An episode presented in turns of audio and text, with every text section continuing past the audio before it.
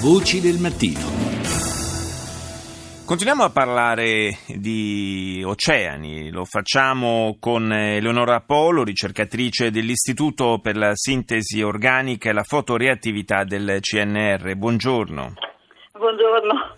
Parliamo eh, in particolare eh, di inquinamento da, da, materie plastiche. Ci sono eh, state tante notizie in questi mesi che, relative a, a, avvistamenti di quelle che sono state definite delle, eh, una sorta di, di isole, diciamo, di, di, scarti, di rifiuti eh, plastici che eh, ingombrano gli oceani. Al di là del, del fatto così, diciamo, di questa rappresentazione, mi passi il gioco di parole, plastica del, eh, del, del problema, eh, esiste effettivamente un, eh, un, problema inquietante per quanto riguarda l'inquinamento eh, causato da materie che hanno dei tempi di eh, dissoluzione nell'ambiente lunghissimi. Prego. Eh, sì, è un problema veramente grave che in realtà ha radici un po' lunghe, ha cominciato dagli anni 50 quando la plastica è entrata in massa nella produzione e nessuno aveva nemmeno l'idea che, dei problemi che avrebbe potuto comportare, per cui allegramente è stata buttata dappertutto. Il problema è che adesso questo, questo problema ci sta diciamo, ritornando in casa perché la quantità di materiale che viene eh, finisce in mare ogni anno è circa il 10% della produzione mondiale, quindi parliamo eh, di milioni di tonnellate di, di oggetti manufatti, ma anche e soprattutto plastica, microplastica, che quindi magari sfugge all'occhio, non dà fastidio alla vista, ma è molto più dannosa perché è più pervasiva dell'ambiente marino e prima o poi ce lo ritroveremo nei nostri piatti insieme a quello che mangiamo. Sì, quindi praticamente plastica eh, che si eh, scompone nei suoi elementi chimici e che finiscono poi nella, evidentemente nella catena alimentare. Eh, uno, mm, eh, uno, dei problemi anche eh, legati a questa, questa, diffusione di questi materiali eh, in mare, oltre a, a, quello che lei ha appena citato, è, è anche quello delle, delle, reti, le reti da pesca che se, a quanto, a quanto leggevo ormai eh, sono quelle abbandonate diciamo, in mare, sono una quantità veramente spaventosa. Sì, perché eh, adesso le reti costano poco, sono di nylon, eh, di poliestere, quindi non, recuperarle, aggiustare quelle rotte costa di più che non comprarle nuove e quindi vengono letteralmente abbandonate. Poi ci sono anche tutte le coltivazioni ittiche, per esempio le vongole, tutti i molluschi, soprattutto nell'estremo oriente dove è molto intensiva questa coltivazione, che diventano, quando si, sta, si sganciano magari dai loro alloggiamenti, diventano veramente delle trappole eh, per i pesci, diventano, le chiamano le reti fantasma, che pescano questi pesci che poi reti muoiono in mezzo al mare perché rimangono intrappolati.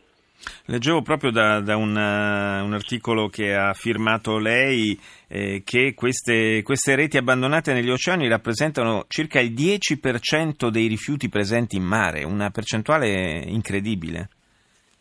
Sì, eh, che magari non sono sempre sulle rotte di navigazione e non si vedono. Certo. Eh, però soprattutto anche nel nostro mar Mediterraneo la situazione è abbastanza grave perché si parla delle cinque isole di plastica, che in realtà poi sono undici, ci sono anche quelle più piccole, ma il Mediterraneo è un'immensa isola di plastica perché praticamente è un catino con un piccolo, con un piccolo foro d'ingresso, quindi eh, raccoglie tutto e tutto rimane lì e si vede per esempio la differenza tra l'Adriatico e il Tirreno come tipo di inquinamento marino è molto differente come qualità di materiali, è un'analisi di Goletta Verde di, anni, di un anno e mezzo fa, proprio dipende dall'attività ittica. Alcun, nell'Adriatico si nota molto di più questa presenza di reti perché è anche un mare un po' chiuso in fondo, quindi c'è un minore scorrimento e è pieno e, e poi non sappiamo nulla di quello che c'è sul fondo. Ah, certo, sul fondo dove, dove si trovano anche cosa poco eh, pubblicizzata, poco conosciuta, ma si trovano anche tanti container.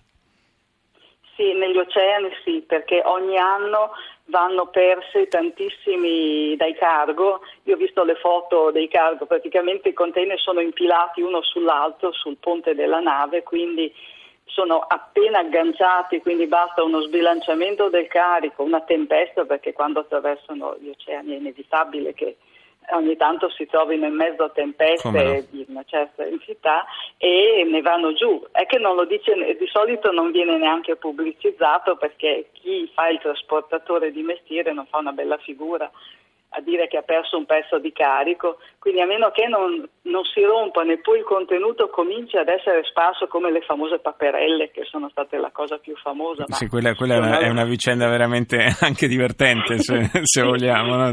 quindi migliaia e migliaia di, di paperelle di plastica che hanno, eh, si sono messe a navigare per, per gli oceani eh, arrivando di tanto in tanto su qualche spiaggia. Sì.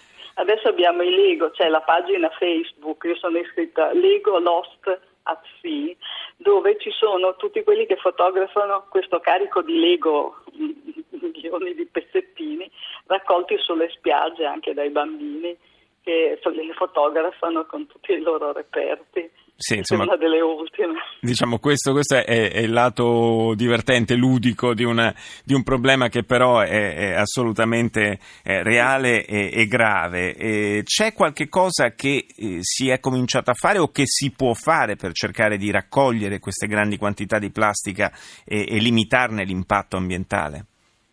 Dunque, ci sono dei progetti eh, ce ne sono più o meno diciamo, realizzabili. Quello più famoso che anche dal punto di vista mediatico ha avuto più risonanza è quello di questo ragazzo olandese che tutti i 16 anni ormai ne ha 21 perché certo. ne ha tutta la vita 16 sì, con... sei sedicenne però si Giusta, hai ragione perché sono anni che se ne parla dico invece anche lui per fortuna e lui aveva proposto queste stazioni, ha raccolto già i fondi, hanno fatto uno studio prima, uno studio matematico eh, di modello eh, di un sistema di pulizia, la sua idea è quella di andare a piazzare queste stazioni di pompaggio con delle boe galleggianti che praticamente dovrebbero filtrare la superficie del mare e ripulire i, eh, questi, queste isole di plastica.